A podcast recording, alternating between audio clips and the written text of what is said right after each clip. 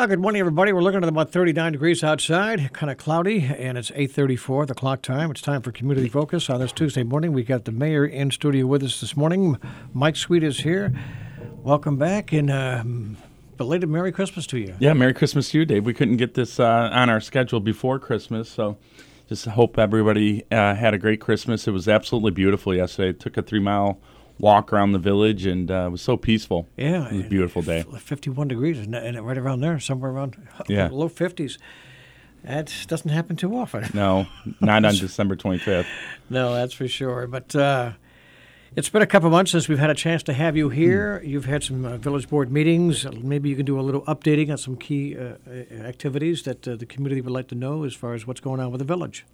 Well, one of the th- questions you asked uh, before we got started here is about the legal cannabis, uh, I guess, local laws and um, meetings that were held. So, two years ago, I think it goes back, the villages and municipalities around New York State could opt in or opt out of accepting legal cannabis uh, stores. The village obviously opted in and said that we would uh, accept a state regulated store.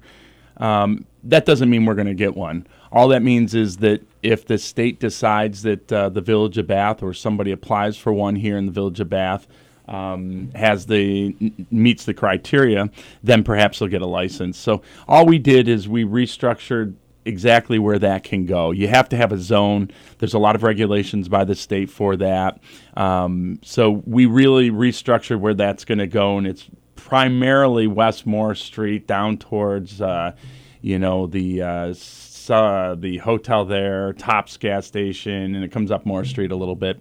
Um, but that's really what we did is identify the area. So if we did get one, um, they could potentially purchase property there or one of the businesses that already exists there and open up a legal cannabis shop. But again, it's all regulated by New York State. We have no control over it. Doesn't mean we're going to get a license. But what it does is uh, it absolutely will help us down the road close these illegal places uh, that are open right now and we're struggling to close because they won't fit in the district. There'll be a number of different um, avenues that we can go after these illegal shops and to get them closed. Uh, well, so that's that's one good thing as well. It appears there's like two or three or so popping up all of a sudden again in the village. Yeah, downtown. Well, what the, what they did first of all, the state it's the worst rollout I've ever seen. The state was not prepared, um, just like this uh, electric uh, vehicle thing and you know electric buses, and it's just nonsense, really. Um, cannabis was no exception. They weren't they weren't prepared, so all these people took advantages of loopholes. Um, and opened across the state. But what we are seeing is that the communities that get the legal stores, the state is very quick to come in and close down these illegal um, pot stores. You know, I, I, get this rap that I'm against people smoking pot that's a legal drug now. I'm not. In fact, the village is one of the few communities in the area that opted in, but there's a process you go about it. It's just like opening a bar or a restaurant. You have to work with the health department. You can't just go out and open up a store. So we're not going to wait for the, the state. We'll do everything in our effort to close these illegal shops too, including um, looking at uh, local laws that fine the landlords up to $1,000 a day. That's what they're doing in some communities. So we're exploring all the options there. And if the state does give us a license, we're prepared there as well. We meet the criteria. Alrighty, so that kind of covers that story and that, that situation. Uh, what else did you want to kind of let, let, us know about? Well, I've mentioned this before, and it's going it's going through. Uh, probably start in January, February. I would guess you're going to see a lot of trees being cut down um, from the four lane from the village up at Mossy Bank. Uh, we're creating what's called a slash wall. Um, so all the hemlocks are dying, and to regenerate the forest, we're going to go in and we're going to thin it out. Uh, every tree has been selected of what tree will be taken out um, or actually, I should rephrase this. Every tree's been selected of what tree is going to be saved. So normally it's a different process. You select the trees that are going to be taken out. So once that's done, there'll be a large area um, that will look. It won't. It'll look like an eyesore for a while. Uh, but we're going to create these what are called slash walls. So they're a five foot high wall made from the brush and limbs and things that come from this that prevent the deer from going in there.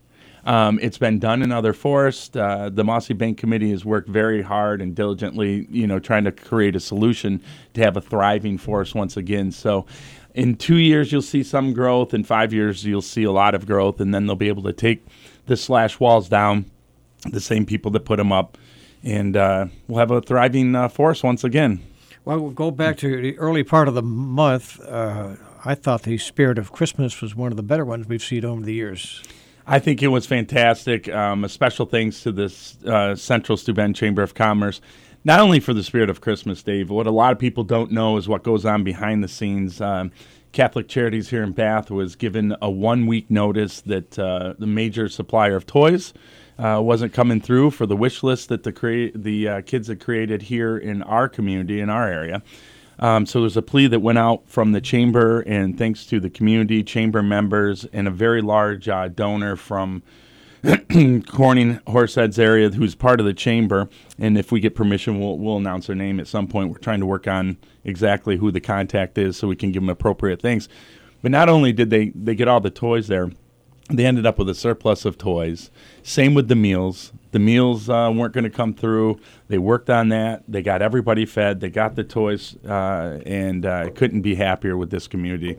The parade, the parade uh, was what I said. It was at least three or four times the size just in one year. Yeah. So uh, I think we're going to focus on that. What we've learned is that the downtown area is not well lit, um, particularly Liberty Street and Steuben Street. So we've asked uh, the utility company to take a look at that. Um, there were some issues with people with dark clothes walking in and out of the parade, and you know we felt that uh, maybe that was a safety issue moving forward. So we're going to light that area. We're going to focus on the parade because I think we have something special with that. And uh, it was the efforts of the volunteers of the chamber. They Yeah. just uh, It you know, same people doing all the work, and, but we really appreciate it. That was good. You were talking about the toys. Uh, I don't know if you knew this or not. The toy, the Santa's Day Off was probably the biggest one we've ever had over the fire hall. Well, I think thanks to uh, social media, I've been told that, and uh, that was great to see from people who really didn't have any connection. They read articles or saw photos uh, posted on social media